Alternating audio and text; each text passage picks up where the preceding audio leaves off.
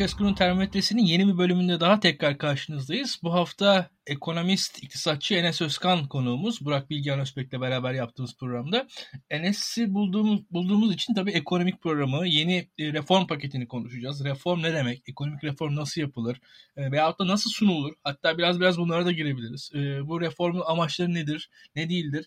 E, piyasalar nasıl etki etti? Tek tek hepsinin üzerinde duracağız. Bunun tabii siyasal yansımaları vesairesi de her zaman olacaktır. Bunları da tabii Burak Bilgehan ve ben de yapabildiğimiz kadar açmaya çalışacağız. Bakalım e, yayın içerisinde zamanla gelen sorularla da birlikte muhtemelen günlük siyasal gündeme de muhtemelen değinebiliriz vaktimiz kalırsa diye düşünüyorum. E, tabii Çavuşescu'nun termometresinin yayınlarının yayılması için bu yayınları beğenmeniz, paylaşmanız gerekiyor arkadaşlar. Yayınımızın en azından Twitter'daki linkini paylaşırsanız, YouTube'daki linkini be- beğenirseniz, paylaşırsanız bizim için çok iyi olur. Ee, bu yayınların daha fazla insana ulaşması bizim için önemli. Yayınlarımızın devamı için sizin katkınıza, desteğinize ihtiyacımız var. Hatta hep söylüyorum özellikle aile bireylerinize, daha ziyade farklı kuşaktaki insanlara yayınlarımızı iletin ki farklı insanlar tarafından da biz değerlendirilelim. Tabii yorumlarınızı bekliyoruz. Yorumlarınızla beraber kendimizi bize test ediyoruz. Kendimizi sizin aynanızda görmek bizim için önemli. Eksiklerimiz neler, yanlışlarımız neler beraberce anlamak istiyoruz. Farklı platformlarda Daktilo 1984 yayınlarını sürdürüyor. Enes sen şu sırada bildiğim kadarıyla Clubhouse'da etkinliklere başladın. Oralarda durum nedir? Clubhouse güzel abi, keyifli aslında. Yani ara ara Bilgehan da geldi, birkaç şey yaptık. İşte genelde pazartesileri kripto paralar üzerine bir sohbet yapıyoruz Özge ile birlikte. Özge Öner, bizim yayın kurulumuzdan. Ee, onunla birlikte yapıyoruz. Ama e, onu da hani iki haftada bir falan yapıyoruz artık. Bir Clubhouse böyle bir hype'ken her hafta yaptık. Bayağı işte 1500'lü falan filan izleyicilere, dinleyicilere, dinleyici sayısına ulaşıyorduk. Şimdi biraz daha hem Clubhouse'un o sıcak durumu biraz azaldı. Ee, hem de biz de zaten çok yoğun olduğumuz için iki haftada bir yapıyoruz artık. Öyle güzel gidiyor ama Clubhouse. Clubhouse'da bu arada şeyimiz var. Kulübümüz var. Daktilo 1984 kulübü. O kulübe üye olabilirsiniz ya da kulübü takip edebilirsiniz. Orada etkinlik yaptıkça da size bildirim gelir. Twitter Spaces için de başvurdum şeye, Twitter'a. Daktilo 1984'ü açtırabilirsek. Ya Clubhouse Android'de yok ya. Şeyde var ama yani Spaces Android'de de var.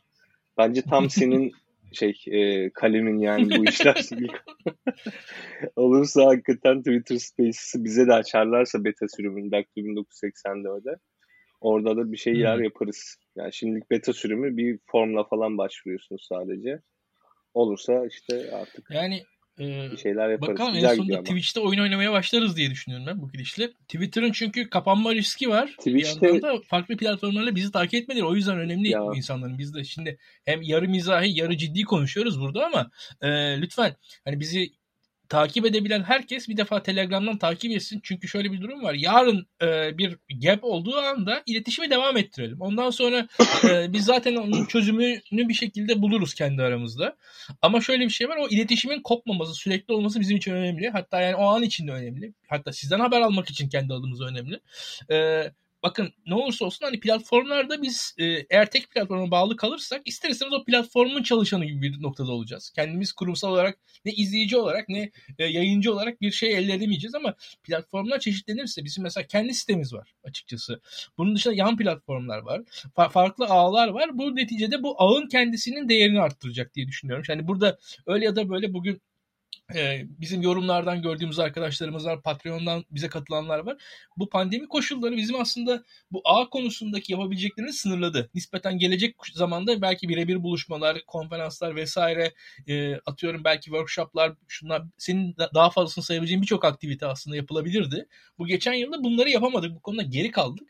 Ha, madem orada geri kaldık ama e, bu bağlantıyı bir korumak lazım çünkü bağlantının kendisi değerli. Bugün e, şöyle söyleyelim yemek sepeti yüz milyonlarca dolara satıldı. Ya oradaki bir altyapı falan değildi. O ağın kendisinin değeriydi o yüz milyonlarca dolar.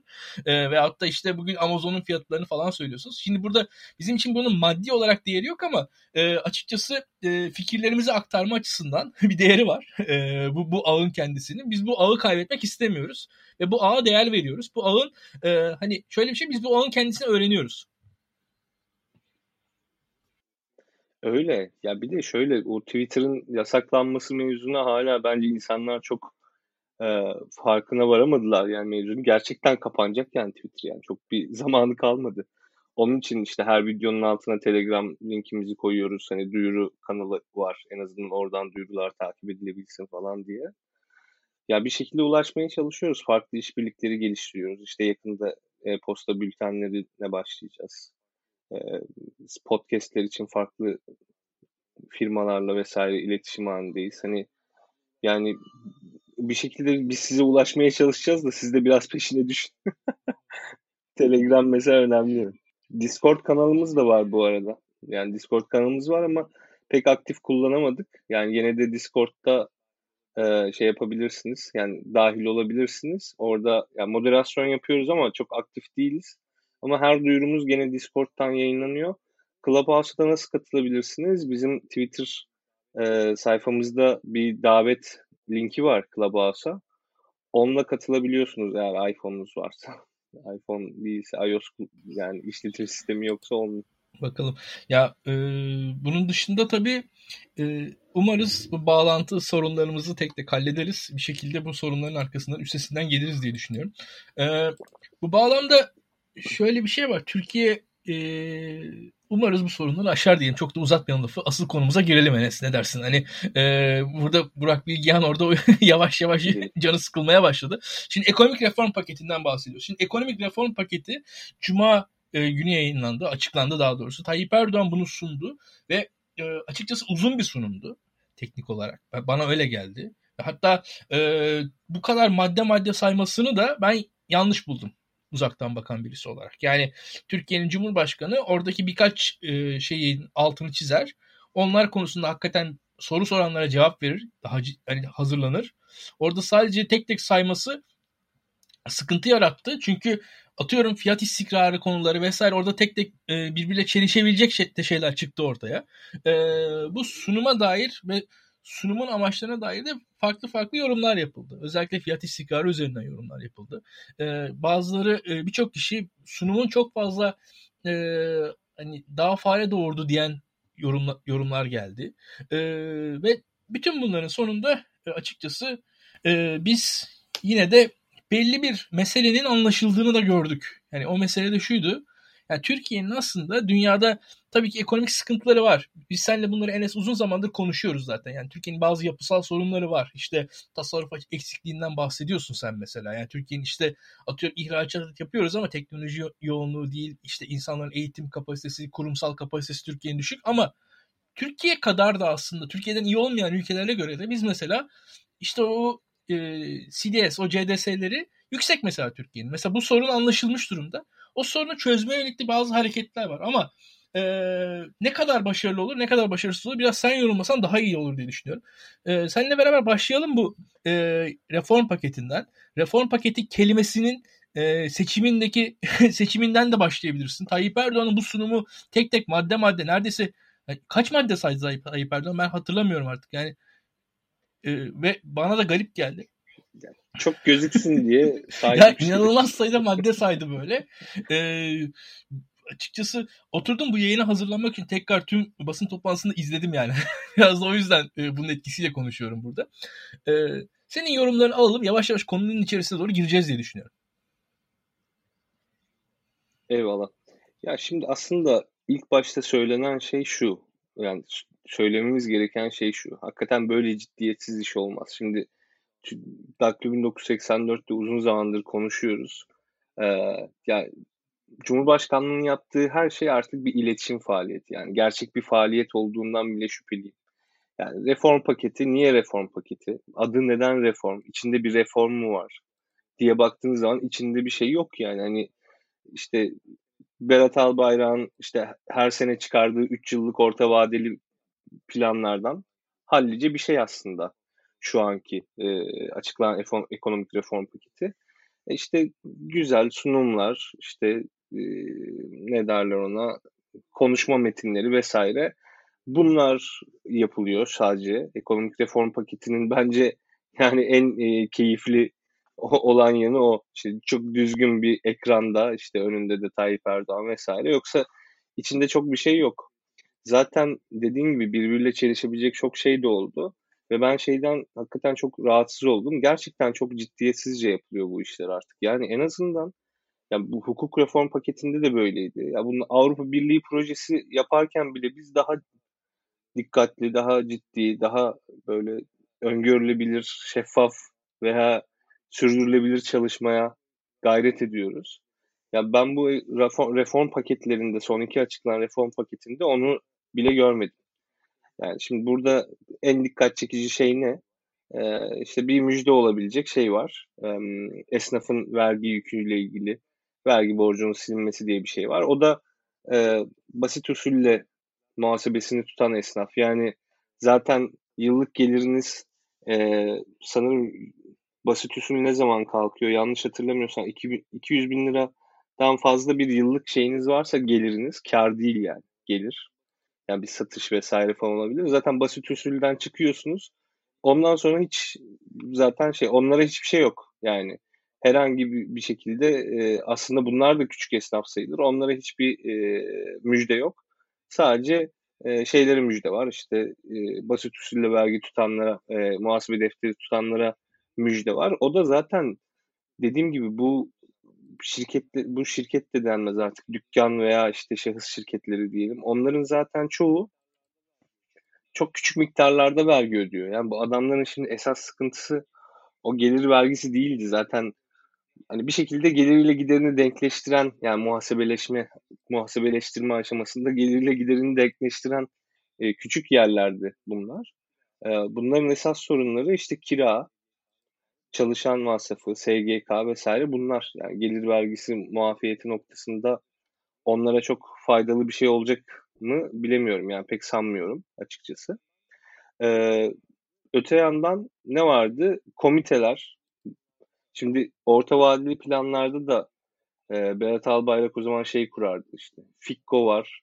İşte ondan sonra böyle sonu K'lu işte K'lı biten böyle bilmem ne komitesi, bilmem ne girişimi falan. Bunların hepsi şey tabii WhatsApp grubu. Yani, e, bir ara hani belediye başkanları WhatsApp grubu, valiler WhatsApp grubu vesaire vardı ya, muhtarların falan da var. Bunların hepsi WhatsApp grubu. Yani bakıyorsunuz kurulalı işte 3 yıl olmuş. Ne yapıyor bu grup?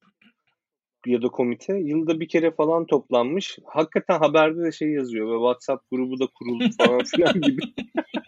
Böyle haber haber metninde yani hani WhatsApp grubu da kuruldu. Hani toplandılar bir araya geldiler. WhatsApp grubu kurup işte daha etkin bir şekilde çalışacaklar. Şimdi sanırım o komiteler artık WhatsApp'tan BIP'e taşınmıştır. BIP gruplarından e, gidiyordur. Öyle bir hani e, yerli ve milli teknolojiye geçiş var. Ee, yani ben dediğim gibi aslında genel şeylerim bunlar.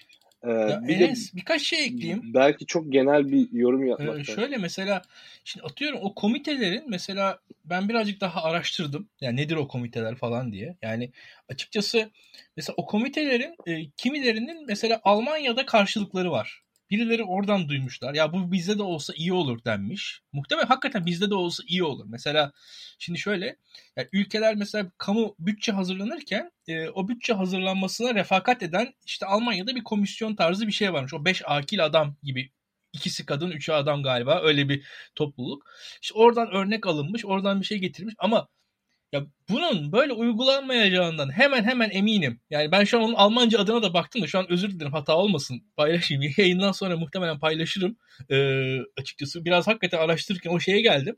Ha, burada e, inan o şeyler var. Bizde mesela hatırlayalım e, TÜİK beraber seninle konuşmuştuk hatırlarsın Enes. Ya TÜİK'te olanları bir daha üzerinden geçer miyiz açıkçası? Bence o çok öğretici oluyor bize yani.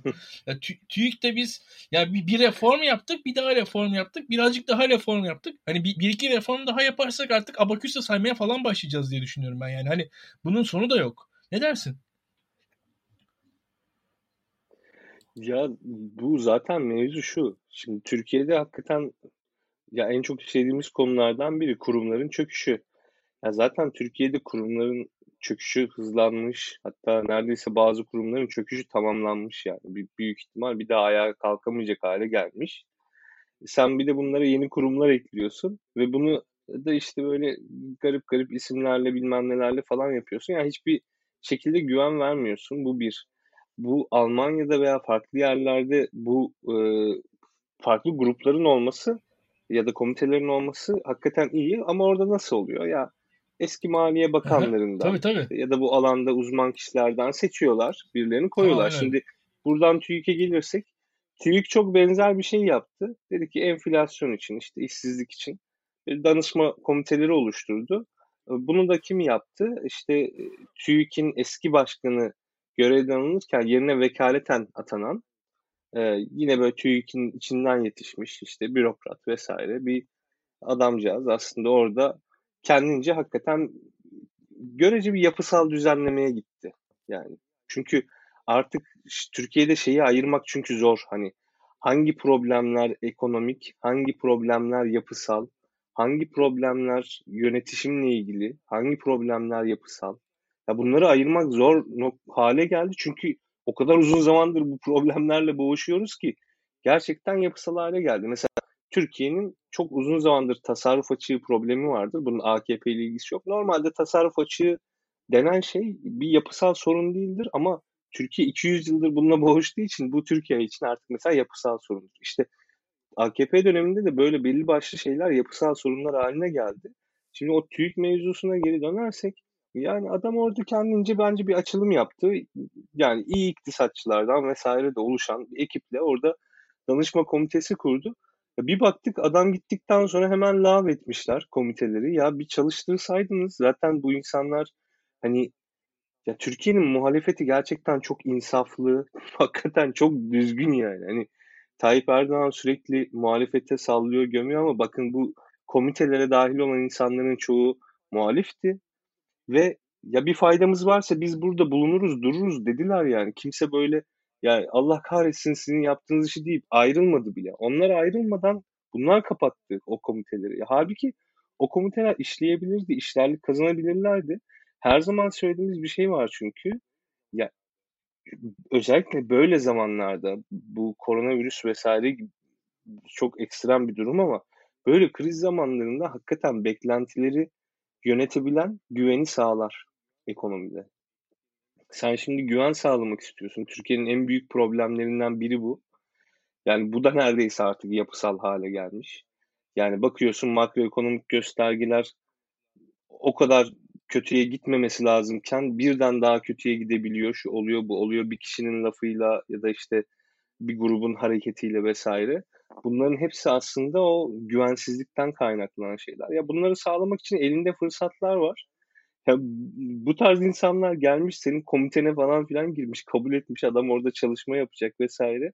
Sen gidiyorsun, ya bunu dağıtıyorsun ve ya o kadar da acı ki şimdi Refet Hoca'nın yazdığı bir şey görmüştüm. Ya bir şey diyeceğim de hani memlekete üzülüyorum falan yazmış adam. Yani, yani hocayı almışlar komiteye bir ay bile çalıştırmadan hani zaten lav etmişler. Kim bilir oradan bir uzmana falan aratmışlardır. Ya hocam kusura bakmayın böyle bir şey oldu falan filan diye. Biz de kapatıyoruz bu komiteyi diye geçip gitmiştir yani. Ya böyle ciddiyetsiz dediğim şey bu işte. Yani normalde senin önemsemen gereken şey işte mesela oradaki komite. Merkez Bankası'ndaki para politikası kurulu tamam mı? Şimdi sana bir reform yapmak istiyorsan diyeceksin ki kardeşim ben reform yapıyorum. Reform nedir biliyor musun? Ya ben hakikaten Merkez Bankası'nın bağımsızlığını sağlamak istiyorum. Bunun için şu şu yetkilerimden vazgeçiyorum. Artık Merkez Bankası Başkanı Türkiye'de görev süresi bitmeden kimse ona dokunamaz. Çünkü ben bu adımı zaten getirdim. Güvendiğim için getirdim. Elinde çok geniş bir politika seti var. Bunları kullansın. Şimdi bunu dersen reform. Tamam, bunu sen demezsen bir yandan işte Merkez Bankası'nın başına işte görece e, piyasanın suyuna gidecek bir isim atıyorsun ama para politikası kurulunu değiştirmiyorsun. Ekonomik koordinasyon kurulu kuruyorsun. Onu Cumhurbaşkanlığına bağlıyorsun. Maliye Bakanlığı'nın altındaki bir genel müdürlüğü Cumhurbaşkanlığına getirip monte ediyorsun falan. Hala bir şeyleri böyle merkezileştirmeye böyle yani tekilleştirmeye hatta neredeyse çalışıyorsun. Ondan sonra bana diyorsun ki reform paketi. Reform paketi falan değil. Bildiğimiz işte iletişim gayretleri, iletişim çabaları. Ee, onun için ben yani ciddiyetsiz buluyorum e, bunları. Açıkçası Bilgehan'a da onu sormak istiyorum. Yani bu ciddiyetsizlik konusu ve işte aslında yapılan her şeyin bir iletişim çalışmasından neredeyse ibaret olma hali. Ya bu nereye kadar gidecek hakikaten ya bu işin bir sonu yok mu? Yani ben gerçekten birisi ya bir tane de şey olsa Yani mesela ben o şu hukuk reformundan hani çok aşırı ümitli değildim ama işte Abdülhamit Gül belli açıklamalar yapıyor vesaire. ya dedim acaba hani bir şey olur mu? Çünkü e, yapı bozuldu tamam mı? Yani yapının formu gitti. Hakikaten bir yeniden onu forma sokmak lazım. İşte reform yapmak lazım. O yapıyı düzeltmek için işte belki hani Osman Kavala'yı serbest bırakırlar. İşte belli noktalarda söylem yumuşatırlar falan filan. Öyle olur falan sandım. Hiç öyle şeyler yok. Mesela her şimdi sen dedin ya çok uzun diye sunum. Sunumu ben de dinledim. İşte 2x ile hızlandırıp dinledim YouTube'dan. Ya zaten sunumun neredeyse yarısından fazlası şey Cumhurbaşkanlığı hükümet sistemine geçtik. Ne güzel oldu. Her şey çok güzel oldu. Her şey çok müthiş oldu. Ama işte böyle bir reform da yapalım falan. yani sonunda böyle hani reform böyle küçücük bir yere sıkışmış ama Cumhurbaşkanlığı hükümet sistemiyle biz her şeyi mükemmel yapmışız. Müthiş gitmiş her şey ama bir de işte reform da yapalım arada. Ya bu ben bu iletişim kaygısı ve kime kimin neye iletişimi hani bu bu ekonomik reform paketinin açıklanmasının ben işte yani Sultanbeyli'de bilmem ne AVM'sinin ikinci katına Lav Erdoğan e, yazdırmakta hiçbir farkı yok yani. Garip bir iletişim çabası. Yani kim kime bunun propagandasını yapıyorsunuz onu da bilmiyorum. Hani desem ki ya Avrupalı yatırımcıya güven sağlamak için yapıyorlar. Kimse yemez bunu. Ya buradaki ekonomistlere vesaire falan filan hani piyasaya biraz daha güven aşılamak için yapıyorlar. Buradakiler de Farkında yani mısın? Bizde açıkçası Enes, hani e, bir şey yok, bir anlamı bence yok. gelmiş geçmiş en etkisiz reform paketi oldu. Tepki açısından ya ben en az yankı bulan buydu diye düşünüyorum şimdiye kadar. Haksız mıyım? Allah'tan etkisiz oldu. Çünkü biliyorsun yani bazen Tayyip Erdoğan konuşmaya başlayınca dolar fırlıyor falan. Allah'tan ya bu, bu sefer oldu. hakikaten böyle bir ya çok da izlemedi yani insanlar. Ben biraz öyle sezdim. Ben şu anda hatta birkaç kişiyle de konuştum. Herkes aynı yorum yaptı. Yani daha önceki ekonomik açıklamalara göre herkes işte ekran başına dikilirdi. Yandan dediğin gibi işte e, döviz fiyatları, borsa, şu bu falan hepsi odaklanırdı. Herkes gerilirdi. Bu sefer artık hani doktor ne yersen ye dedi falan gibi bir duruma doğru gitmeye başladı bizimkisi yani ekonomi bilmiyorum. ya onu diyorum işte yani hakikaten Bilgehan abi sana sorayım yani yani bu hakikaten nereye kadar gidecek ya bu PR çalışmaları ve şey PR'ı ya bu hani böyle kaliteli şirket PR'ı gibi değil işte. AKP'li milletvekili oğlunun PR şirketi PR'ı gibi yani. Hani Ankara İlçe Belediye Başkanlığı'nın PR'ı falan gibi bir şey yani. Sadece renkli büyük daha büyük ekran, daha renkli ekran falan yani. Hayatı şöyle kapalı. hayatı şöyle algılıyorlar. Sesin kapalı. Ee, AK Parti'nin kontrolü dışında olan bütün medya organları, bütün insanlar, fikir beyan eden bütün aktörler, bir makale yayınlayan herhangi bir web sitesi, herhangi bir YouTube kanalı, bir televizyon kanalı, bir siyasi parti, başka bir ülkenin temsilcisi, başka bir ülkenin devlet başkanı bunların hepsini büyük bir koordinasyon içerisinde, büyük bir uyum içerisinde ve birbirleriyle ilişkili olarak algılıyorlar. Dolayısıyla AK Parti'nin kontrolü dışında olan her aktör birbiriyle ilişkili, uyumlu bir gündemi takip ediyor. E, ve e, insanların kendi fikirleri, e, gazete yazarlarının kendi fikirleri, akademisyenlerin kendi fikirleri aslında kendi fikirleri değil. Belirli bir merkezden oluşturulan ve siyasi bir ajandaya hizmet etmek için bir şekilde yaygınlaştırılan fikirler. O yüzden iletişim başkanlığı da kendisini bu örgütlü, bu koordineli bilgi savaşında bir cephe olarak görüyor. Ve kendisi de bu sefer e, AK Parti cenahının bilgisini kontrol etmeye çalışıyor. Bunu kontrol etmeye çalışırken de böyle absürt şeyler ortaya çıkıyor. Çünkü AK Parti dışındaki insanlar birbirleriyle haberdar değil, birbirleriyle uyumlu değil. Herkesin kendi gördüğü bir gerçeklik var ve gerçeklik piyasası dediğimiz şey aslında böyledir. Bir şekilde ortaya AK Parti'nin lehine veya aleyhine durumlar oluşturabilecek gerçekler, yorumlar çıkabilir, sürülebilir. Ee, burada zaman içerisinde gerçeğin e, yalana karşı galebe çalması beklenir. Doğrunun yanlışa karşı galebe çalması beklenir. Yeter ki herkes fikrini serbestçe ifade edebilsin. Zaman içerisinde, o anlık olmasa bile zaman içerisinde bunlar anlaşılır. E, fakat iletişim başkanlığı bunu kabul etmiyor. Yani fikirlerin, haberlerin, yayınların, yorumların serbest bir şekilde ortada dolaştığına inanmıyor. Herhangi bir bilginin siyasi bir ajandadan azade bir şekilde ortada olduğuna inanmıyor. Ve e, dolayısıyla iletişim başkanı olarak kendisinin de e, Cumhurbaşkanlığı hakkındaki yalan yanlış bilgileri, tırnak içerisinde söylüyorum bunu, e, düzeltmekte yükümlü görüyor. Yani iletişim başkanı Cumhurbaşkanı'nın iletişimini, Cumhurbaşkanı'nın e, sözlerini, demeçlerini duyurmakla mükellef olarak görmüyor kendisini. İletişim başkanlığı Cumhurbaşkanı nasıl algılandığını da değiştirmek istiyor, şekillendirmek istiyor. Yani onu da iletişimin bir parçası olarak görmek istiyor. Hani normalde sen şirketlerin iletişim ajansları dedin ya, şirketlerin iletişim ajansları çok masumdur. Bir şirketin e, nasıl görünmesi gerektiğini ya da şirketin herhangi bir söylemini, herhangi bir politikasını, stratejisini popüler hale getirmek, yaygınlaştırmak veya sevimli kılmakla mükelleftir. Bu kabul edilebilir bir şey.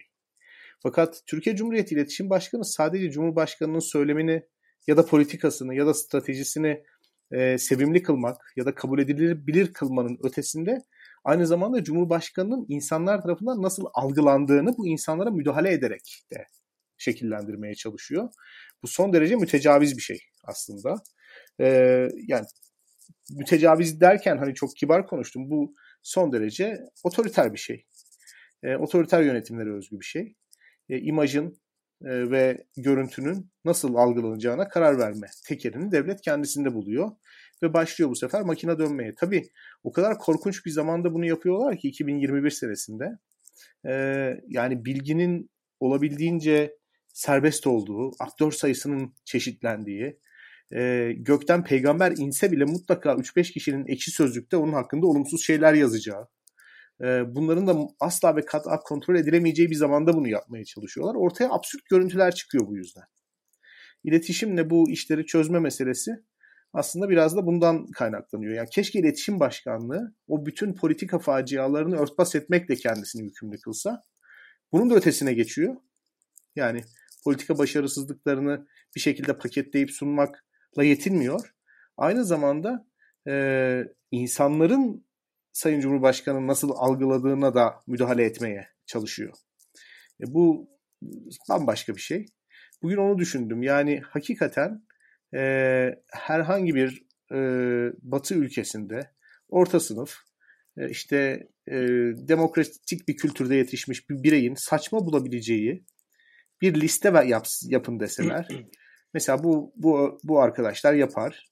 Ee, sanki Fahrettin Altun ısrarla bu listeye sahipmiş ve hepsini teker teker uyguluyormuş gibi bir hisse kapılıyorum. Mesela Covid döneminde ne kadar başarılı oldu. Yani anlatabiliyor muyum? Yani ısrarla sanki böyle elinde bir liste var. Hani absürt bir şekilde yani hani demokratik kültürde yetişmiş bir bireye absürt gelebilecek ne var listesi? Bu listeyi teker teker uyguluyor. Hani Covid döneminde başarı.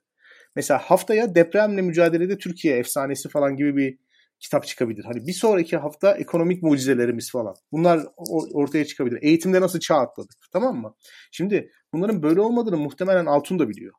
Ama mesela ekonomi kötü demek, eğitim kötü demek, depremle mücadelede başarısızız demek onun açısından özgür bir yorum olmadığı için mutlaka siyasi bir gündem olduğu için ona karşılık vermek zorunda hissediyor. Bu bizi bambaşka saçma sapan bir yere götürüyor. Yani e, gerçeklikte bağımız kopuyor ve insanların gerçeklere ihtiyacı var. Her şeyden önemlisi. Onu söylemek lazım. Bu kurumlar meselesi çok önemli yalnız. E, bence Türkiye'deki temel sorun ekonomi ya da spor veya dış politika e, değil. Yani hani ya da Kürt meselesi değil. Hani bunlar çok başka bir sorunun e, yansımaları. Yani biz çok daha temel bir sorun yaşıyoruz. Bir kriz yaşıyoruz. Bu hayatın birçok alanına sirayet ediyor. E, ben üzerinde düşündüğüm zaman bu krizin hakikaten bir güven krizi olduğunu düşünüyorum. Yani bugün hani kurumların başına eniştesinin e, bacanağını atayan ya da lise arkadaşının abisini atayan veya eşinin işte kuzenini atayan bir kültür var ve bu kültür aslında hani hadi bu insanlar da ekmek yesin, bunlar da devletten maaş alsın gibi bir şeyden beslenmiyorlar. Bence bu insanlar çok temel bir güven krizi yaşıyorlar. Hani hiç tanımadıkları birisinin KPSS ile devlet kadrosuna geçmesi ya da 20 sene çalışması bir kamu görevi ifa etmesi bu insanlar için bir güven telkin etmiyor. Yani o güven krizini aşmanın bir yolunu bulmaya çalışıyorlar. Bu modern devlete tabii e, yabancı olduklarından kaynaklanıyor. Yani devleti kendi özel mülkiyetiniz olarak görürseniz bu güven krizini yaşarsınız. Anlatabiliyor muyum? Yani sanki kendi dükkanıymış gibi o dükkana ihanet eden çalışanlar her an olabilirmiş gibi. Düşünürseniz bu krizi yaşarsınız. Halbuki e, insanların kamu dairelerinde çalışması veya bürokrat olmaları aslında terimin kendisiyle müsemma. Bürokrat yani büroya bağlı olması anlamına geliyor. Kişiye bağlı olmaması anlamına geliyor. Bürokratın görev ve yetki alanları kanunla belirlenir. Bu yetki alanlarını aştıkları durumda da hukuk devreye girer ve bunları cezalandırır. Şimdi bu mekanizmaları AK Parti ihlal etti. Yani iktidara geldiği günden itibaren işte orduyla olan mücadelesinde mesela Gülencilerin bürokrasiye sızdırılması meselesi. Sonra Gülencilerin tutup AK Parti'ye bir şekilde e, meydan okuması. İşte çözüm sürecinde e, Kürtlerle girilen ilişki daha sonra Kürtlerin bir şekilde AK Parti'ye meydan okuması. Yani o kurumsal, şeffaf, sorumlulukların belli olduğu, insanların kurallar dahilinde bir devlet dairesine girip kurallar dahilinde yükseldiği bir kültür olmadığı için ana değişken güven değişkeni oluyor. O yüzden başlıyorlar işte kendi yakın çevrelerini, lise arkadaşlarını falan atamaya. E, profesyonellerden oluşan bir kurum da kurulduğu zaman mesela bu TÜİK'te kurulan kurum gibi bu sefer e, başlıyorlar vatanseverlik sözcükleriyle, vatanseverlik kisvesi altında bu insanların aslında her an e, ihanet etmeye hazır olabileceği, bu insanlara emanet edilen bilgilerin her an istismar edilebileceği yönünde propaganda yapmaya. Yani kim vatanseverdir? Tabii ki Kartal İmam Hatip mezunu birisi vatanseverdir. Yani kim vatanseverdir? Tabii ki işte Inner Circle'ın yakın akrabaları vatanseverdir. Kim vatanseverdir? Tabii ki nikah şahidine e, önemli insanların, önemli kişilerin katıldığı kişiler vatanseverdir. Yani biz normal insanlara bahşedilen bir şey değildir. Biz üzerimizde gölgeyle yaşarız. Her an defekt edebiliriz. Her an ihanet edebiliriz. Anlatabiliyor muyum? Yani orada mesela biz Kartal İmam Hatip'teki adamın bence sivil hayatta, ticaret hayatında kazanacağı para bir devlet dairesinde bürokrat olmasından daha iyidir. Daha çok para kazanır. Hani bizim ufkumuz dar. Bu paralar ben de duyduğum zaman çok şaşırıyorum ama hükümetle ilişki içerisinde olan ve devlet e, kadrolarında bulunmayan insanlar hakikaten çok iyi para kazanıyorlar. Yani devlet kadrosunda olmak hem bu insanları görünür kılıyor. O açıdan riskli hem de daha az para kazanmaları anlamına geliyor. Fakat o kadroya onların atanması o güven krizini çözmek için elzem. Açık söylemek gerekirse. Elzem bir şey. O yüzden ve abi lafını kesiyorum ama şeyi hatırlatayım. Fahrettin Altun'un bu birkaç yerden maaş alma mevzusunu hatırlıyorsunuz değil mi? Hani bir bilmem ne yönetim kurulu, bilmem ne kurumu başkanlığı şu bu. Orada kendi arkadaşlarına yaptığı açıklamada işte ben bu maaşları almıyorum zaten hayır hasenata harcıyorum falan. Yani sanki orada bir yani kamu kurumunda çalışmayı bir yüce gönüllülükmüş gibi. Yani zaten biraz önce bahsettiğin şeyle alakalı. Büyük ihtimal Fahrettin Altun işte bir iletişim ajansı kursa işte Ankara'da bir yerden bir beş katlı bina tutup üç katına işte cevval troll çocuklar koyup işte bir katına grafik tasarımcı bir katına da metin yazarı dizse çok daha büyük paralar kazanacaktı. Bunu bildiği için yani aslında kardan zarar ediyor ya. Yani onu da bir yüce gönüllülük olarak tekrar kamuoyuna sunuyor. Yani biz ne çileler çekiyoruz aslında. Bu iş şey yapılmaz şey da falan filan modunda. Bu yani. kurumları ya da Merkez Bankası'ndaki yeni yapılanma hakikaten profesyonel bir ekonomi yönetimine işaret edebilir. Öyle yorumlar çok geldi. Şimdi mesela normal insanlar bundan mutlu olurlar. Hani nihayet fantastik bir ekonomi programı uygulanmayacak. Ee, işte e, ne bileyim faiz konusunda gereksiz inat edilmeyecek. E, veya işte e, doların yükselişini durdurmak için ülkenin milyarlarca doları e, harcanmayacak.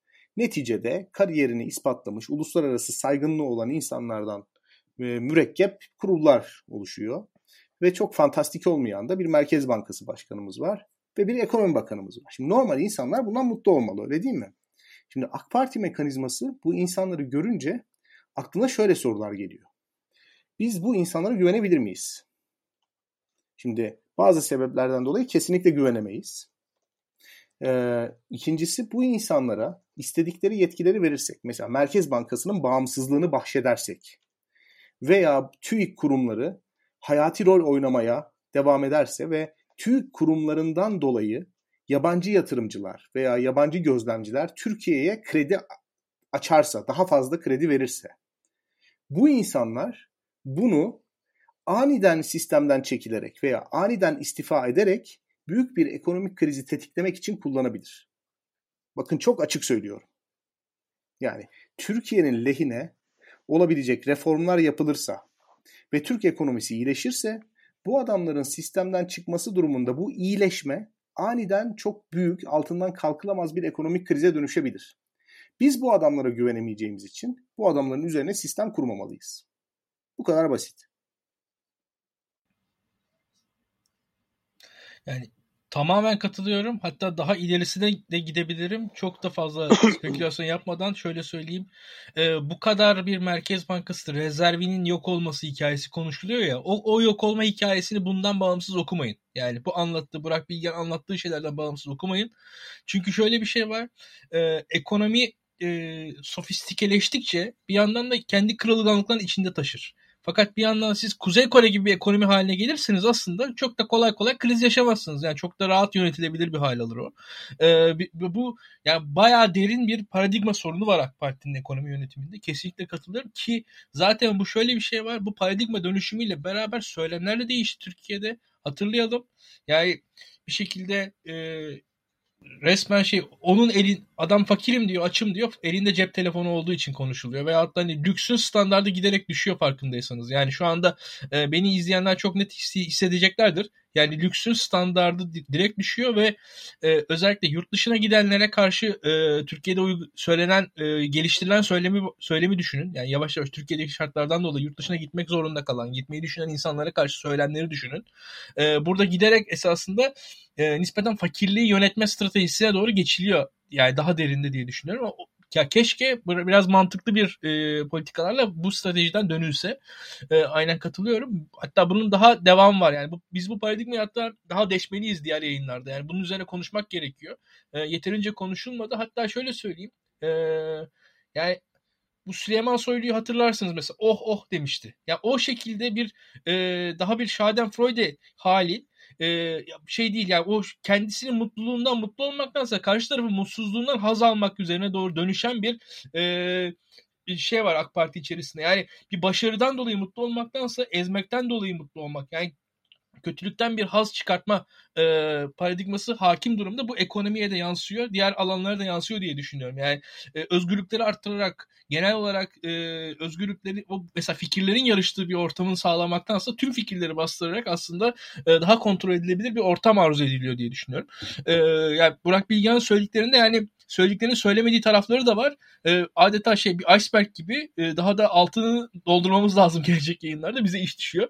E, Enes e, bu arada şimdi sana e, tekrar gelmemiz gerekiyor. Şundan dolayı e, sen e, bir yandan dedin ki ya iyi ki gündem olmadı.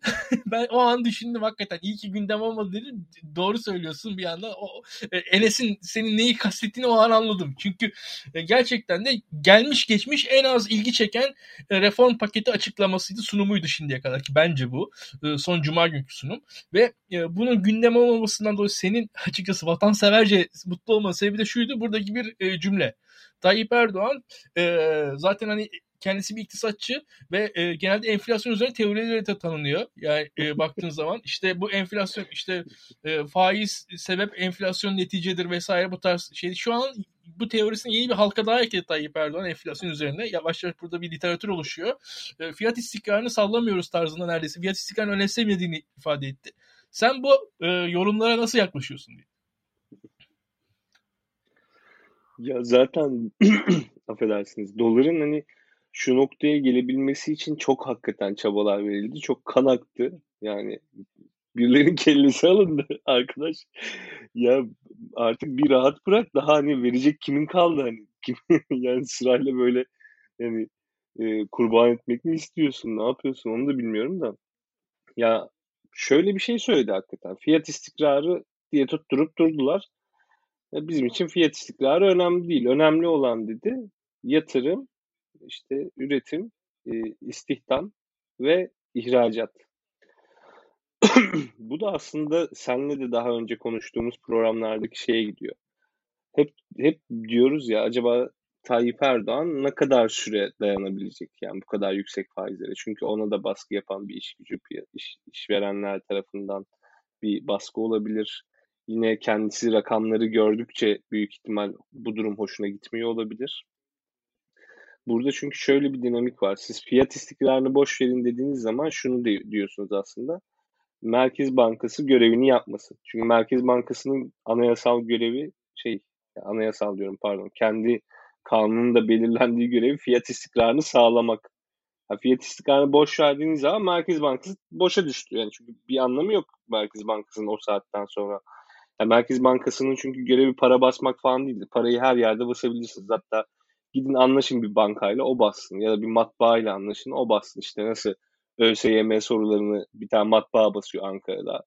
Parayı da ver bassın yani adam anladın mı? Hani birkaç kişi de bunun kontrolünü yapsın. Bu sorun değil. Asıl orada önemli olan hakikaten oradaki politika araçlarını kullanmak, geliştirmek. Fiyat istikrarını boş ver dedin. Merkez Bankası'nı bir boşa düşürdün. Ekstradan ne yaptı? Dedi ki yatırım, üretim, istihdam ve ihracat. Şimdi şöyle bir ilişkiler silsilesi var orada. Türkiye'nin ihracatını artır, artırması için bu arada altyazı bozuk olmuş. Gözüme de takılıp duruyor. Şey, onu bir kaldırayım da. e, fiyat istikrarını sağlamak e, ha Özge de ne demiş? İktidar için fiyat istikrarı küçüktür kısa vadeli büyüme. Ya hakikaten Tayyip Erdoğan böyle kısa vadeli şeyi kovalıyor. E, hedefleri kovalıyor. Çünkü o lafın ikinci kısmındaki o yatırım, üretim, istihdam e, ve ihracatın açılımını yaparsak şu. Sizin ihracatınızı artırmanız için ne yapmanız lazım? Yani ya çok ciddi hani bir ihtiyaca karşı gelen şeyler üretmeniz lazım e, ya da malınızın uluslararası piyasalarda daha kabul edilebilir seviyelerde olması lazım. Yani daha ucuz olması lazım. Yani bu da ne anlama gelir? İşte dolar artsın ki Türk malları ucuzlasın, ihracatımız artsın. Bu zaten e, Ordinarius Berat Albayrak'ın en çok savunduğu şeydi hatırlarsanız. İşte bizim için önemli olan işte dolara falan bakmıyorum ben. E, önemli olan ihracat artıyor mu? E, sonra bir baktık ki doların artış hızıyla ihracatın artış hızının da birbiriyle hiçbir alakası yok. Yani dolar almış başını gitmiş, ihracat o kadar da artmamış. Çünkü zaten bu krizden öyle kolay çıkmak diye bir şey yok ki. Arz tarafında da sorun var, talep tarafında da sorun var. İkinci kısım yatırım, üretim, istihdam kısmı. İhracattan gayrı. Ya zaten Türkiye'de işte dediğimiz gibi bu tasarruf problemi var. İç tasarruf Türkiye'nin kendi iç yatırımlarını idame etmesine yetmiyor. O nedenle e, o nedenle şey oluyor. Pardon ya odaya biri girdi de dikkatim dağıldı. Kendi yatırımlarını idame ettirmesine yetmiyor e, iç tasarrufları. Onun için dış talebe dış e, şeye Türkiye dış yatırıma e, ihtiyacı olan bir ülke. Türkiye'de çünkü bu kadar para yok yatırım yapacak. Bunun için de kredi vermesi lazım. Kredi dağıtması lazım. Yani Türkiye'de işte kimse kendi tasarrufuyla yatırım yapmıyor. Kredi alıp yatırım yapıyor. O krediyi de dediğim gibi buradaki bankalar Türkiye'deki tasarruf sahiplerinden almıyor. Yani tasarruf sahiplerinin mevduatı o kredi ihtiyacını karşılamıyor. Gidiyor bizim bankalarımız sendikasyon kredileriyle, değişik e, borçlanma araçlarıyla yurt dışından borçlanıyor. Oradan aldığı parayı Türkiye'de dağıtıyor. İşte o nedenle bu aslında e, kredi faizlerini düşürmek istemesine bence bir işaret Tayyip Erdoğan'ın. Yani aslında oradaki tek cümle şu. Benim için orta vade, uzun vade falan filan önemli değil. Kredi faizlerini düşünün, düşürün, fiyat istikrarını falan boş verin. Kur ki kur Türkiye'de enflasyon için çok çok önemli bir şey. Yani kur yüksek olursa Türkiye'de enflasyon da yüksek oluyor. Kuru hakikaten kontrol altına almak lazım. Enflasyonu, şunu bunu boş verin, kuru boş verin. Kredi faizlerini düşürün. Üretim artsın. işte millet çalışsın. Hani işe girsin. Ve işte ihracat artsın. Ki e, bu üretim artışı istihdama ne kadar yansır? O, o da meçhulken bunu söylüyor.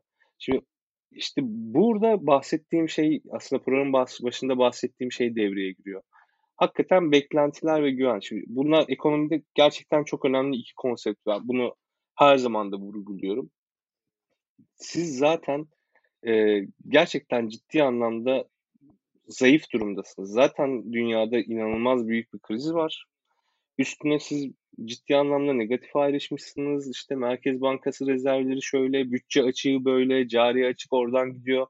Yani bir yandan ekonomi ekonomik büyüme rakamı açıklandı ama onu ben geçen bir programda açıklamıştım. O büyüme rakamına çok inanmıyorum ben. Yani gerçek değil çünkü stok e, miktarlarından dolayı e, o büyümenin aslında bir küçülme içerdiğini düşünüyorum ben. Yani çünkü biz üretim yöntemiyle hesaplıyoruz o büyüme rakamını. Üretilen her şey satılmamış, stoğa gitmiş ve orada aslında aslında bir küçülme de olabilir. Küçülme var yani aynı zamanda işsizlik artıyor. Aynı zamanda sizin cari açığınız var. Bu tam depresyon tanımı yani iktisadi depresyondasınız. Bari en azından hani güven verici bazı açıklamalar veya sadece açıklamalar da değil, hareketler yapın ki bir şekilde çünkü dünyada da zaten kötü bir durum var. Dünyada aslında para da var. Hani tam nereye gideceğini de bilmiyor. Siz burada biraz daha güveni sağlasanız buraya ya kısa vadeli gelir ilk başta paralar. işte portföy yatırımı olarak falan filan gelir. Ama sonra işler düzgün giderse uzun vadeli yatırımlar da gelir. Türkiye bunu zamanında yaptı. Ama şimdi o kadar kötü durumdayız ki 2020 rakamlarına bakıyoruz. Ya Türkiye'ye giren sermaye Türkiye'den çıkan sermayeyi bile karşılamıyor. Yani bırakın Türkiye'ye yatırım yapmasın. Türkler gitmiş yurt dışına yatırım yapmış. Yani Türkler kendi ülkesine yatırım yapmamış. Yani aslında 2020'de Türkiye net olarak eksi de yani şeyleri çıkardığınız zaman işte şu Araplara ev satışı, konut satışı vesaire onları çıkardığınız zaman ki bir anlamı yok onların zaten. Onları çıkardığınız zaman öyle üretken olmayan şeyleri bir Türkiye'den bildiğiniz net olarak sermaye çıkmış. Siz çünkü bu güveni şimdi sadece yabancı yatırımcı için değil, kendi içinizdeki insanlar için de sağlayamamışsınız ki buradan zaten sermaye çıkıyor. Bunu yönetemediğiniz sürece ben inanmıyorum yani herhangi bir reform vesaire falan filan olacağına. Zaten dediğim gibi o reform paketinin içinde reform olacak bir şey de yok. Şimdi o Tayyip Erdoğan konuşmasında şey demişti işte makroekonomik sorunlar, yapısal sorunlar işte bunlarla ilgili iki türlü sorunlarımız var. Onlarla ilgili adım atıyoruz. Bence o yapısal sorun, makroekonomik sorun ayrımı neredeyse kalktı zaten Türkiye'de uzun zamandır. Üst, üstüne bu güven bunalımı vesaire de eklenince Bilgehan'ın bahsettiği güven bunalımından daha farklı bir güven bunalımı bu. Tam yani piyasanın içerisinde canlı canlı hissedebileceğiniz yani bir ürün alırken, paranızı mevduata koyarken, altın alırken, çocuğunuza bebek bezi alırken falan hissedeceğiniz şey bu içinizdeki. Yani geleceğe ilişkin beklentiniz ve onun sizde yarattığı güvensizlik. Yani bu işte o Bilgehan'ın anlattığı güven mekanizmasının güvensizlik olarak vatandaşa nasıl yansıdığına ilişkin bir şey. Aslında onun tam aynadaki böyle bir yansıması falan gibi.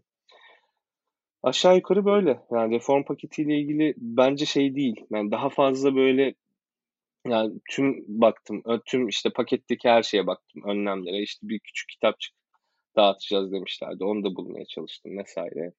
E, izledim. işte bunun hakkında yapılan yorumları izledim. Yani bir şey yok. Yani reform paketi şey. Dediğim gibi bir iletişim çalışması. Ee, bence şey kaygısı var. İşte ya düzgün gözükelim de işte yabancı sermaye de gelir belki 3-5 falan filan. Hani hukuk reformu da bence o nedenle yapıldı. Yani daha doğrusu açıklandı bu paketler. Ama ben bunların bırakın hani bizim gerçek sorunlarımızda gerçek çözümleri olacağını e, bunların kendi akıllarından geçen çözümü bile yaratmayacağını düşünüyorum. Şimdi, yani bunların hiçbiri e, çözüm olmaz. Birkaç şey söyleyeyim. Birincisi mesela hani Tayyip Erdoğan'ın bahsettiği rakamları dinlediğimiz zaman ne çıkıyor ortaya? Mesela yani Türkiye için en güzel gösterge işte Türkiye'nin mesela borçluluğu düşük. Tamam ne güzel ama bu borcun vadesine falan bakıyorsunuz orada sıkıntılar başlıyor. Bu CDS'lere falan bakıyorsunuz orada sıkıntılar başlıyor. Senin dediğin gibi hani kısa vadeli ya uzun vadeli olsa e, olmuyor. Ya burada aslında biz e, hani küçük bir borçtan çok daha büyük bir yüktü. Abi lafını evet. kesiyorum da yani Türkiye'nin borçluluğu düşük de Türkiye yani çok Tabii. yüksek faizle borçlandığı Aynen. için borçlu Aynen. düşük. Ya Avrupa'da bir ülke eksi faizle Kesin. borçlanıyor. Yani tabii, 10 tabii, yıl tabii. vadeli adam o, onu söylüyorum. Şeyi çıkartıyor. 10 e, yıl sonra daha azını ödeyecek yani ya, paranın. Yüzde... Öyle borçluğa can kurban yani. Ne olacak öyle ben de borçluyum. Yüz öyle zaten yani. Hani burada e, biz aslında bir manasız bir yük taşıyoruz e, ve ve aslında o yük taşımamamız da olası. Yani çok da zor değil. E, ve bu anlatılamıyor. Hatta ben şu an yayını birazcık daha eğlenceli hale getireyim. Şimdi Bilgehan anlatınca ben de bu e, geçen haftaki geçen haftaydı galiba o açıklamalar üzerine e, tekrar üzerinde durmuştum. Bu Kamu Terim Bankası diye bir şey yaptı e, iletişim başkanlığı. Böyle bir icraatı var. Kamu Terim Bankası nedir diye baktım ben. Türkçe İngilizce bu terim bankası. Gerçekten de şöyle bir şeymiş meğerse bu kamu terim bankası. Ee, AK Partililerin sanırım cidden bir İngilizce meseleleri var. Buradaki e, ya yurt dışına falan bu tweet vesaire atılacağı zaman e, dosdoğru e, bir jargon kullanılsın. Çünkü ya İngilizceyi birazcık Türkiye'de dandik öğrenen insanlar İngilizce konuşmaya başladığı zaman, başladıkları zaman Türkçe yazıyormuş gibi oluyorlar ve bir İngiliz için bir ifade etmiyor. Da yabancı e, normal konuşan birisi için bir, bir şey ifade etmiyor mesela yani. E, daha ziyade o tarz sorunları çözmek için şu anda iletişim başkanlığı bir icraatta bulunmuş. Mesela işte Avrupa Birliği uyum süreci EU Harmonization denecekmiş. Mesela burada bu tarz kelimelerle öğretici bir şey bu. E, işte abluka'nın karşılığı evet bloke etmiş. İşte acil eylem planı, emergency, emergency action plan vesaire. Ya bu böyle böyle bir e, icraatı olmuş.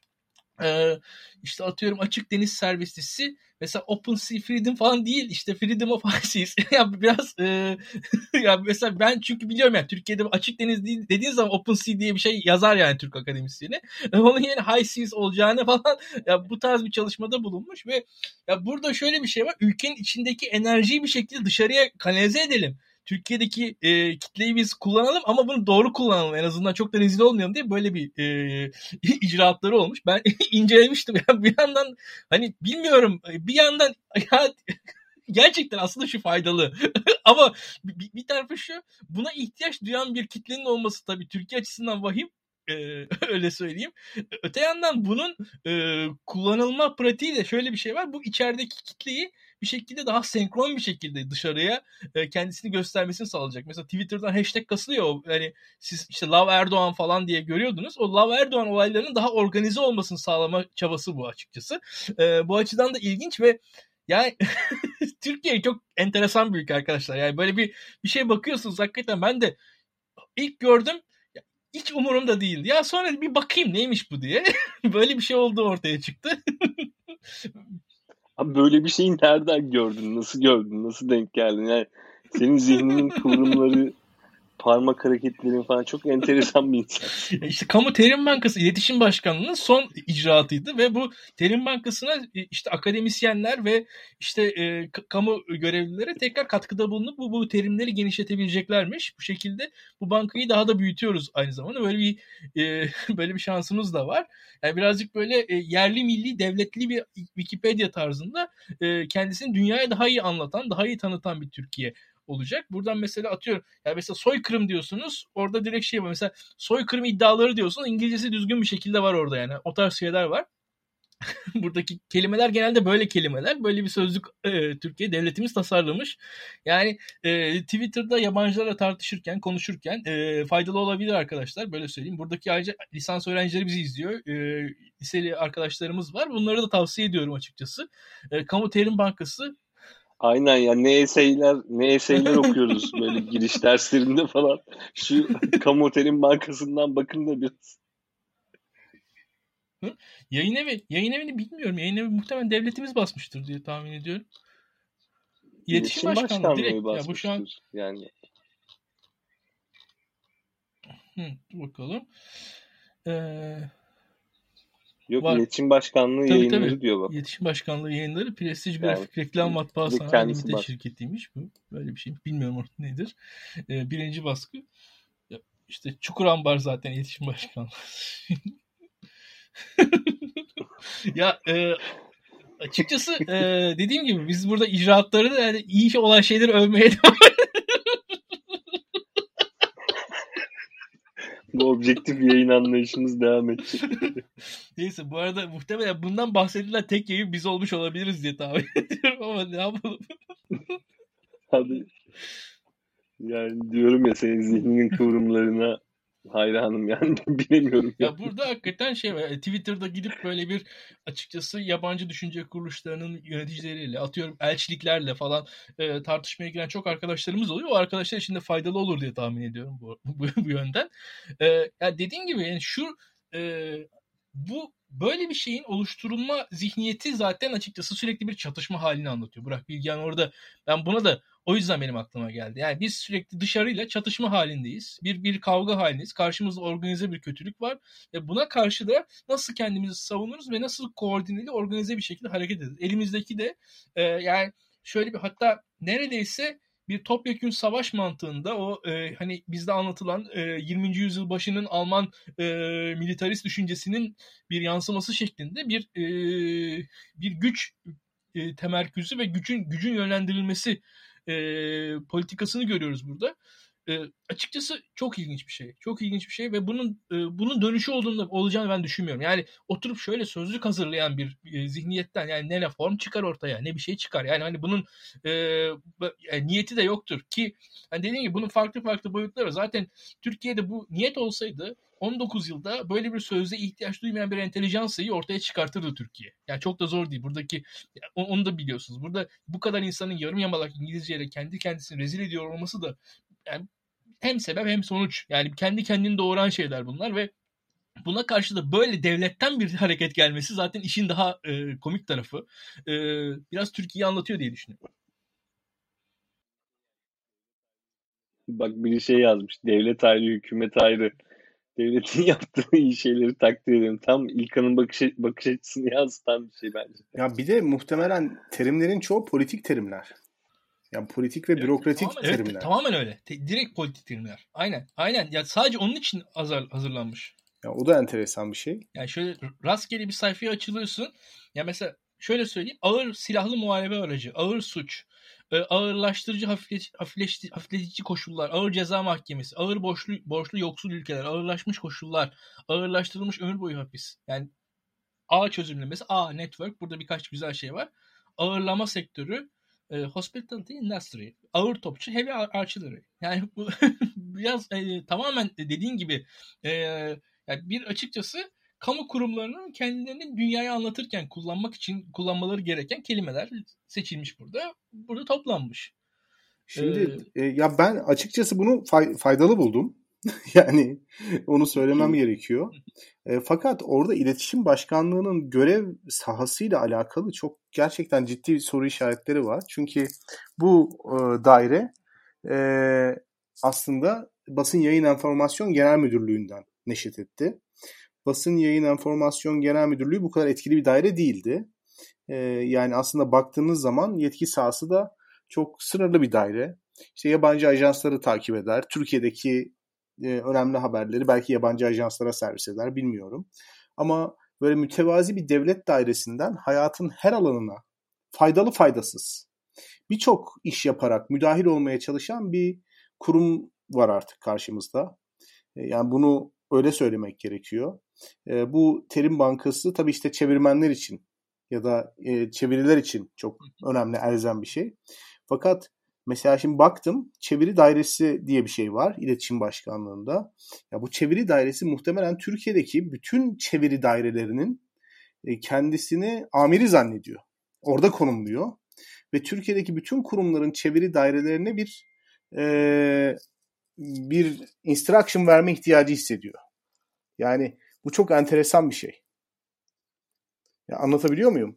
Ee, yani normalde bunun her kurumun kendi mesela Avrupa Birliği Genel Müdürlüğü birçok teknik terim vardır. Muhtemelen bu insanların kendi terim bankaları var. Ya da Tarım Bakanlığı'nın bir çeviri dairesi var. Bunun Terim Bakanlığı var. Muhtemelen vardı. Şimdi bunların hepsini alıp toplamışlar. Ee, ve İletişim Başkanlığı kendisini şöyle bir noktada konumlandırıyor. Yani Türkiye'de birbiriyle iletişim kurmak isteyen kim varsa yani kamu veya özel bunların hepsinin iletişiminden biz sorumluyuz. İnsanların birbirini nasıl algılaması gerektiği iletişim dairesi başkanlığının yetki sahasına girer. Mesela muhalif partilerin birbirini nasıl algılaması gerektiği de iletişim başkanlığının sorumluluğunda. Çünkü iletişim kavramı dediğimiz kavram artık tek bir dairenin sorumluluğu içerisinde. Ya bu hayatın her alanına ahtapot gibi saldıran bir şey. Yani bir kavramı alıp yükselttiğiniz zaman bunu hayatın her alanına uygulayabiliyorsunuz. Bu zamanında işte bu güvenlik üzerinden her şeye müdahale, müdahale ediyordu ordu. Ortaokul ders kitaplarının müfredatını bile hazırlayan bir komisyon vardı. Orada işte bir asker vardı. YÖK üyesi asker vardı. RİTÜK üyesi asker. Bunların hepsi güvenlikle alakalı olduğu için hayatın her alanına müdahale, müdahil olabiliyordu. Şimdi eski dönemin ruhu güvenlik güvenlikçiydi yani. Güvenlik çok önemliydi. Her şeyi güvenlik adı altında meşrulaştırabiliyordunuz. Böylece Türk Silahlı Kuvvetleri de e, birçok sivil kuruma aslında sirayet edebilmişti. Şimdi zamanın ruhu galiba iletişim olmalı ki iletişim başkanlığı da kendisini birçok kurumun politikası üzerinde ya da birçok kurumun yetki sahası üzerinde bir şekilde söz söyleme hakkına sahip görüyor. Ee, hakikaten iletişim başkanlığının böyle çok abuk sabuk politikaları var. Müzeler açıyorlar, haritalar getiriyorlar, çok fazla para harcıyorlar muhtemelen. Mesela iletişim başkanlığının bütçesini bilmiyorum ama beni çok şaşırtan, aslında faydasız da diyemeyeceğiniz ama çok şaşırtan iletişim başkanlığıyla alakasız birçok ilgi sahasının içerisinde e, bu, bu kurum var. Ve ben bazen kendimi e, düşünürken buluyorum. Acaba bizim muhalefet ettiğimiz şey ya bir siyasi parti, bir hükümet falan değil de bir medya grubu ve sadece işte bu iletişim konularını koordine eden bir devlet dairesi mi? Bundan mı ibaretiz yani? Ya bizim devlet dediğimiz, böyle hükümet dediğimiz, otoriterliği kafamızda büyüttüğümüz e, mesele aslında sadece bu kurumlardan mı ibaret? Ben ah bak bütünleşik ben, iletişim e, stratejisi. Ha, evet, tam, tam işte bu bundan bahsediyorum. Bütünleşik iletişim stratejisi. Tam tam bu, bu böyle bir şey yani. Rütük dizilere, filmlere müdahale ediyor ya. Muhtemelen iletişim başkanı şöyle düşünüyor. Yani herhangi bir konunun halk tarafından nasıl algılanması da benim yetki sahamda. Mesela cinselliğin, romantizmin, evliliğin bunları da ben düzenlemek zorundayım. Yani böyle bir böyle bir zihniyet var bence. Kesinlikle, kesinlikle. Yani ee, açıkçası benim adıma hatta burada şöyle bir şey var daha devam var. Şu tweet bana enteresan gelmişti. İşte İstanbul Boğazı'nı Bosporus Strait olarak tanımlamışsınız. İstanbul Strait olarak bir takım uluslararası ya orada da bir, bir nokta o, o da yetmiyor artık. Daha da yetmemeye başlayacak. Bunun sonu da yok. Ee, ya e, hatta ben merak ediyorum. Ya, şimdiye kadar bakmadığım için de şey oldum. Ee, Ege Denizi mesela Adalar Denizi olarak mı tanımlanmış yoksa Ege Denizi olarak mı tanımlanmış? Orada o tarz şeyler de vardır. Hatta e, tek tek bu isimler de o sözlük içerisindeki yerini nasıl almıştır diye tartışacağız. Ee, ilginç yani açıkçası. Bütün bunlar e, bu bizim iletişim meselesinin yani sorunun temeli haline getirilmiş olması zaten hani iktidarın bir şekilde e, demokratik süreci hazmetmesindeki sıkıntının devamı olarak gözüküyor ve e, bütün bunların da yani hakikaten de ülkede gerçekten sorunlar yaşanabileceğini iktidarın gördüğü, gördüğünü düşünmüyorum. Yani öyle bir şey görmüyor iktidar. E, bu böyle gidecek iletişim başkanlığının muhtemelen faaliyetleri daha da artacaktır diye tahmin ediyorum. Bu iktidar sürdükçe. Yani biz daha fantastik yerlerde daha absürt bir şekilde bu yayınları yapacağız. Yani bu yani şu anda bakın yani şu an en normal faaliyetlerinden bir tanesi iletişim başkanı ki burada merkezleştirme meselesi işin en e, sakıncalı kısmıydı. E, ve burada daha ziyade de şu vardı. E, bütün bunların şeyi e, uygulaması da şeydeydi karşı, karşımızda e, yani gerçekten de hani Türkiye içerisindeki enerjiyi dışarı doğru yönlendirmenin yönlendirme çabası var burada. Yani ve burada ben bunu o, hani o Love Erdoğan e, afişlerinden o Love Erdoğan kampanyasından çok bağımsız görmüyorum. Yani orada e, benzer bir çaba var ve şu an şunu görüyoruz e, yani farkındaysanız işte e, Trump gitti, Biden geldi, lobicilik faaliyetlerinde ciddi sıkıntılar var. E, çok ciddi paralar ödense de çok elde edilecek bir şey olmuyor e, ve yani giderek çok şey kazandık gibi anlatılıyor ama pek bir şey kazanamamış durumdayız. Yani tek tek ülkelere dair örnek vermeye de gerek yok. Yani Mısır meselesi vesaire Amerika zaten e, belli ve burada şu var. Hatta şöyle bir durum var. Yani ülkeyle ilişkilerimiz iyi olsa da iletişimimiz kötü aslında. Çünkü çok kötü yönetiliyor Türkiye bu, bu açılardan. Ee, burada vahim de bir durum var. Ee, bütün bu vahamet içerisinde bizim iletişim başkanlığı e, giderek de tam tersine içimize dönmenin yani iletişememenin başkanlığı haline geliyor. Yani konuşmama başkanlığı haline geliyor. Çünkü karşımızdaki aktörlerin hiçbirisinin siz samimiyetini kabul etmezseniz bir şekilde yani hepsi hain, hepsi e, baştan düşman olarak kabul edilirse zaten konuşamazsınız. Yani, yani Enes benden daha iyi bilir. Şimdi e, işte kredi diyorsunuz bir şekilde hem kredi ve ekonomi güven de dayalıdır diye e, hepimiz konuşuyoruz. Yani açıkçası diyalog da güvene dayalıdır. Türkiye diyalog kuramıyor bir defa e, diye düşünüyorum ben. Ve bu diyalogsuzluk e, da iletişim başkanlığı e, şeyinde iletişim başkanlığının kendisinde cisim buluyor. Yani tam anlamıyla bence iletişim yok ediyor iletişim başkanlığı açıkçası. E, öyle düşünüyorum. Bunun üzerine daha konuşacağız. Açıkçası güncel siyaset hakkında da e, son dönemde olan bitenlere dair inceden e, bence Burak Bilgehan'ın birkaç şeyler söylemesini herkes bekliyor. E, yayının sonunda Burak Bilgehan'dan e, gerek muhalefetin durumu gerek iktidarın durumuna dair hafif bir birkaç dakikalık bir güncel değerlendirme alıp yayını öyle bitirelim. Tabii daha çok konuşacağız. Potpori abi. Tabii tabii daha çok konuşacağız. Şöyle bir potpori abi. hani. ee, ya birçok e, sıkıntıya rağmen e, muhalif ittifak devam ediyor. Yani gerçekten e, ben e, Kemal Bey'in de Meral Hanım'ın da çok sorumlu davrandığını düşünüyorum. E, bu ittifaka yönelik çok fazla taciz var. Yani hepimizin gözü önünde gerçekleşiyor bunlar. E, işte istifalar var. E, toplumsal muhalefet olgusunu yükseltip muhalefetin siyasi aktörlerini e, işte sıkıştırmaya çalışanlar var.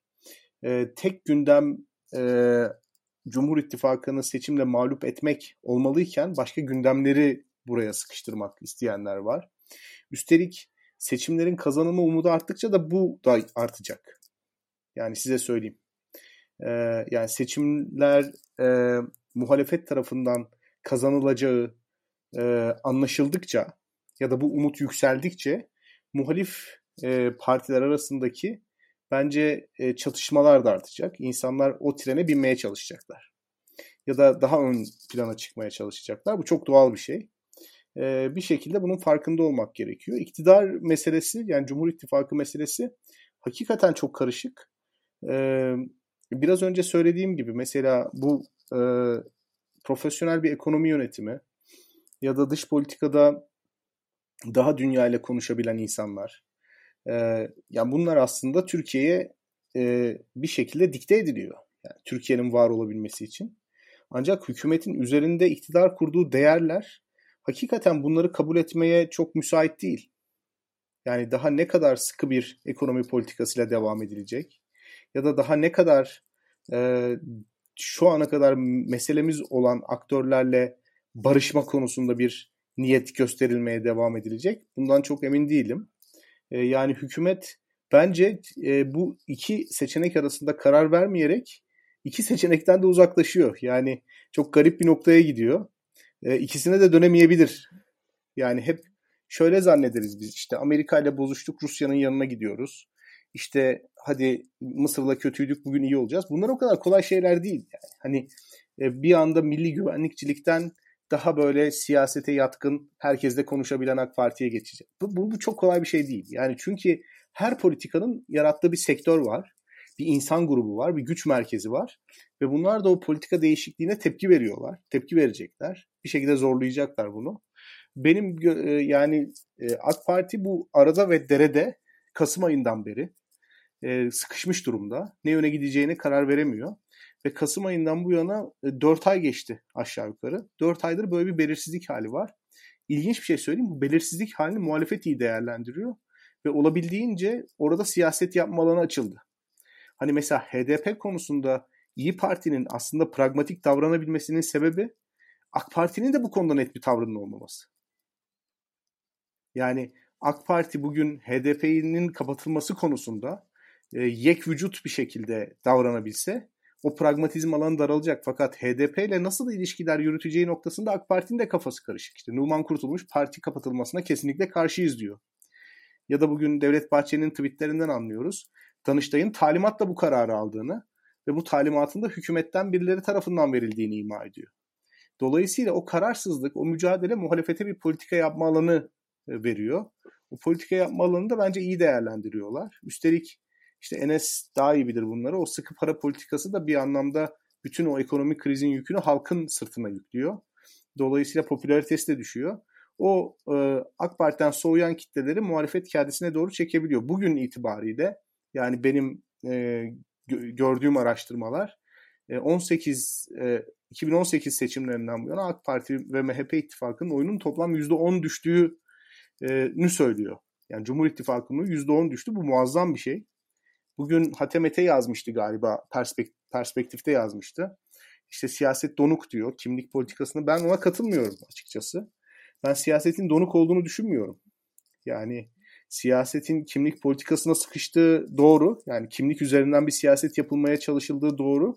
Ama e, şu anda kimlik politikasını aşan bir dalga var ve bu dalgayı muhalifler iyi değerlendiriyorlar. Çünkü iktisadi durum çok bozuk. Yani kimlikle çözemeyeceğiniz meseleler var. Üstelik Türk siyasette çok renkli.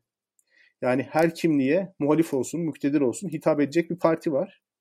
Ee, yani siyasetten bu kadar umut kesmek, katı, kalıplaşmış, kökleşmiş bir kutuplaşmanın olduğundan bahsetmek ve e, ümitsizliğe kapılmak çok yanlış diye düşünüyorum. Son araştırmalara göre iki senede %10 oy kaybetmiş bir ittifak var ve hatırlayalım 2016 senesinde MHP AKP oy toplamı %65'ti. Pardon %63'tü. Yani %63'ten %43'e gerileyen bir AKP MHP toplamı var. E, bu muazzam bir şey. Bu muazzam bir şey. E, bence bunu biraz objektif analiz etmek lazım. AK Parti'nin kararsızlığı muhalefetin çok işine yarıyor. AK Parti e, muhtemelen bir süre daha kararsız kalacak. Biden mesela telefon açmakta geciktikçe bu kararsızlık da bir, bir şekilde neticelenmiyor. Bu iyi bir şey oluyor. Ya mesela e, bize sorsalardı Biden telefon açıp işte şartlarını öne sürse mi daha iyi yoksa işte Tayyip Erdoğan'la anlaşsa mı daha kötü? Yani hep iki ihtimali düşünüyoruz ama bence Biden telefonu açmayı geciktirerek aslında muhalefete iyi bir politika yapma marjı veriyor. Yani hükümeti böyle kararsız arada derede bırakarak. Ee, o yüzden ben hani son zamanların bu 2021 Mart'ında en umutlu muhalefet açısından döneminde dönemindeyim. Öyle düşünüyorum. Krizleri de olgunlukla aşarlarsa e, hiç de fena değil durumları. Ee, Burak Bilgehan'ın ümit veren e, konuşmasına açıkçası çok şey ekleyecek e, bir noktada değilim. Hatta belki şöyle söyleyebiliriz. AK Parti'nin hatta AK Partili zihniyetin e, dış politikadaki şimdiye kadarki nispi başarısızlıkların hepsinin arkasında da hemen hemen bu dediği şey vardı. Yani e, hep biz masada değiliz derdi ve Kemalist dönemi öyle eleştirirdi. Doğru mas belki birkaç masada Türkiye değildi öyle sanılıyordu ama yani Türkiye'nin yaptığı her hareketin bir karşı hareket yaratacağını ve o karşı her karşı hareketin her hareketin karşıda bir birikim yaratacağını da e, açıkçası çok da öngörmüyordu o düşünce tarzı. Yani öyle söyleyeyim ki e, şunlar şunlar şunlar bu böyle bir yani şu plan yapılırsa şuraya varılır ama o planın kendisi de e, karşı tarafta farklı hareketlere, farklı reaksiyonlara yol açacaktı. E, bu e, bu, bu çok öngörülemedi. Hatta şöyle söyleyeyim ben, bu öngörüsüzlüğün ilk başlarını belki Bilgehan çok iyi hatırlar. Yani mesela İyi Parti'nin seçime sokulmaması yönünde bir e, hareket neredeyse bir kumpas düzenlendi Türkiye'de. Unuttuk biz onları ama ona muhalefet mesela tepki gösterdi ve bir hareket yaptı. Karşısında yendi. O, o kumpas aşıldı mesela ve o zamanki şaşkınlığı hatırlayalım. Bu düşünce tarzının esasında orada köklerini de görüyoruz. Yani şöyle bir durum var. Ben bir plan yaparım e, ve buna karşı muhalefet de bir şekilde pasif bir e, edilgen bir izleyici olarak e, olan biten plana maruz kalır, kalır sadece. Halbuki şu var karşınızda da aktörler var sizin. Aynı şekilde e, bir seçim olur ben bu seçimi yenilerim. İşte buradan sonra da Ondan sonra işte köylere gitmiş vatandaşlarım gelir oy kullanır. O seçimde oy kullanmamış. Ya, insanlar korkarlar tekrar aman ha iktidar gidiyor elden diye oy kullanırlar. Rahat rahat geçen seçimde olduğu gibi kazanırım. Ya bu tarz bir düşünce tarzı geçmişte vardı. Şimdi düşünelim ya bu düşünce tarzının bu, bu, bu bir e, ya düşünce tarzından düşünce sistematiği aslında bu. Ya kendisinin bir e, hareket yapacağı, kendisinin bir aksiyon yapabileceği ve bunun karşısında zaten karşı taraf hiçbir şey yapmayacağı veyahut da karşının zaten bir pasif alıcı olduğuna dair bir kabul var. E, böyle değil. Böyle değil. Zaten bakarsak işte bunu e, bence Akşener Parti kurarak esasında kırmıştı. E, ondan sonrasında uzun süre hatırlayalım. Buradaki birçok muhalif arkadaş ya Babacan asla parti kuramaz, Davutoğlu asla parti kuramaz, asla istifa edemezler. Uzun süre dediler. Hep yani burada bakalım yani bizi en çok seven insanların hepsinin tweetlerini araştıralım. Hatta belki benim de yani e, böyle hayatta yapamazlar. Kesinlikle kurulmaz. Ak, imkansız hiçbir şey.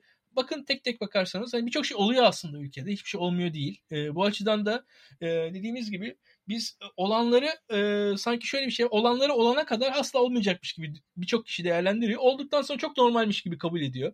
Bu Türkiye biraz böyle bir ülke. Hatırlayalım mesela İstanbul Büyükşehir Belediye Başkanı seçimi. Yani asla kazanılamaz diyen insanlar ertesi gün çok normaldi kazanılması diye konuşmaya başladılar. Türkiye biraz böyle bir ülke. Ee, yani e, aynı şey, bu partiler konusu da böyle oldu e, diye düşünüyorum ben. E, biz de öğreniyoruz. Yani henüz muhalif kesim e, bazı şeyler hani düşünce sistematiği açısından, kendine güven açısından, zihniyet açısından sıkıntıları var. Biraz bu süreç içerisinde tabii, umarım öğreniyor. Tabii. Kesinlikle aynı fikirdeyim. Öğrenen bir e, mekanizma muhalefet. İktidar da şöyle bir şey. Yani bu e, Amerikan siyaset bilimi disiplininde işte bu creeping otoriteryanizm diye bir kavram şu anda çok kullanılıyor. Sinsi otoriterlik. E, şimdi Trump meselesi Amerika'nın başına geldiği için oradaki siyaset bilimi akademisi bu konuyu çok derinlemesine çalıştı ve hakikaten çok akademik olarak faydalı oldu. İyi bir literatür ortaya çıktı. E, bir playbook var yani. Bütün bu bu adamların ortak bir kitabı var ve bu kitabın son aşamasına gelindiği gözüküyor. Yani şu seçim sistemi değişikliği meselesi. Ee, seçim sistemi meselesi mesela bu, bu playbook'un e, en önemli ve son maddesi yani. En sona geldiği zaman bu, bu tip yöneticiler seçim sistemini değiştiriyorlar. Venezuela'da olduğu gibi. Şimdi o bakımdan hani seçim sistemini değiştiriyoruz açıklaması geldiği anda ben çok sevindim. Hakikaten çok sevindim. Çünkü seçim sisteminin değişmesi artık sona gelindiğinin göstergesidir. Buna karşı mukabele edilecektir. Buna karşı söylemler geliştirilecektir. Yani seçim sistemini değiştirmek söylediğin şey doğru İlkan. Mesela oyunu sabit kabul ediyor ama seçim sistemini değiştirmeyi kabul etmek aslında mağlubiyeti kabul etmek demek. Hani mevcut sistemle kazanamayacağım demek. E, o yüzden değiştiriyorum demek. O da popülaritesini azaltabilir. O yüzden hani hakikaten umutsuz olmaya gerek yok. Siyaset beni şaşırtıcı, şaşırtan bir şekilde yaratıcı kendisi gidiyor. seçmenlere bir sinyal oluyor aslında. Oluyor tabii. Tabii tabii. Yani dediğin gibi seçim sistemini değiştirmek de seçmenlere sinyaldir. Ee, seçmenler de bunları okuyorlar. Yani bütün bunları da. insanlar e, izleyiciler ve insanların kendileri de aktif birer izleyici ve insanlar birbirlerini, birbirlerini etkiliyorlar. Ya bu açık konuşalım. Hani 800 bin oy farkı İstanbul'da mesela bir ay içerisinde e, dehşetli bir propaganda başarısı falan olmadı. İnsanlar birbirlerini etkilediler. Sokaktaki insanlar birbirlerini etkilediler. Bu konuda hani işte hani Türkiye'de biz hani danışmanlar şöyle yaptı bilmem ne böyle yaptı. Liderler görüştü üst düzey kararlar alındı falan. Ya sokaktaki insan birbirleri konuşup ikna ediyorlar. E, ve burada bu tarz sinyaller kesinlikle çok etkili ki benzer bir şeyi hatırlarsan e, ben hayal meyal hatırlıyorum. Sen de hayal meyal belki hatırlarsın. Turgut Özal e, bu şekilde 80'lerde e, kendisini aslında kaybedebilir olduğunu bir kararıyla bir erken seçim kararı bir, bir şekilde muhalefeti bastırmaya çalışarak esasında e, hata yapmıştı bence. Esasında zaten rahat bir e, iktidarını kendisi zora sokmuştu bu tarz e, seçim sistemiyle oynayarak. Yani özellikle yerel seçimlerde falan. E, benzer hareketler bunlar. Seçim sistemi konusu tamamen böyle. Hatta e, ya Türkiye'de şöyle söyleyeyim Türkiye'nin en en en e, demokratik ve tek başına iktidarı en zor e, seçim sistemlerinin Türkiye tek başına iktidar, iktidarlar kuruldu 65-69'da aslında. E, hani halk yani şu anki verilen oy e, şu anki sistemin de sonucu. Yani şu anki sistemi siz değiştirdiğiniz anda başka kararlar alınıyor ve ya şu anda artık muhalefet mobil. Yani AK Parti ittifak yaptığı zaman muhalefet de ittifak yapıyor. Oradaki herkes nasıl e, hareket edeceğini biliyor. Aynı şekilde mesela şey e, dar bölge diyorsunuz. Tamam dar bölgede ilk başta AK Parti için kazançlı gibi duruyor. Doğru. Ya, muhalif seçmen bu, bütün bunları pasif bir izleyici olarak kenardan izlemeyecek ama. Bu, tüm bu dar bölge işlerini. Olsun bakalım sonucu ne olacak? Hiç kimse bilemez. Yani bu konuda e, masa başından ben de hesaplar yapıyorum. İşte Nezih Onur ile bunların hesaplarını yapıyoruz ama şunu söyleyelim. Öyle bir harekete sizin halkın da bir tepkisi olacaktır. Halkın tepkisinin de bir siyaseti, bir ideolojisi, bir yolu, bir yönelimi olacaktır o tarz her harekete diye düşünüyorum ben. Ee, açıkçası e, şimdilik bu kadar diyelim. Ben yayını daha da uzatmayayım. E, bence Enes senin de son sözün varsa onu alalım istersen. E, ve bu yayını burada bitirelim. E, bizim Daktilo 1984 yayınlarını hep beraber e, takip etmeyi ve bu yayınları paylaşmayı unutmayın. Bizim yayınlarımızı yayınlarımızın altına hepinizin yorumlarını yorumlarınızı bekliyoruz. Ee, yaşınızı, işinizi ve bulunduğunuz şehri bize yazarsanız biz izleyicilerimizin nasıl bir kitleden oluştuğunu öğreniriz ve bu bizim için faydalı olur. Ee, sonuçta demografi önemli. Nasıl bir demografiye konuştuğumuz bizi de etkiliyor, bizi değiştiriyor. Bütün bunların ötesinde Daktilo yayınlarına dair konuk ve konu önerilerinizi de bekliyoruz. Bizi takip etmeyi unutmayın. Arkadaşlarınıza, ailenize yayınlarımızı eğer beğeniyorsanız önermeyi de unutmayın. Bu gecelik bu kadar diyelim. Haftaya tekrar buluşmak üzere. İyi akşamlar arkadaşlar.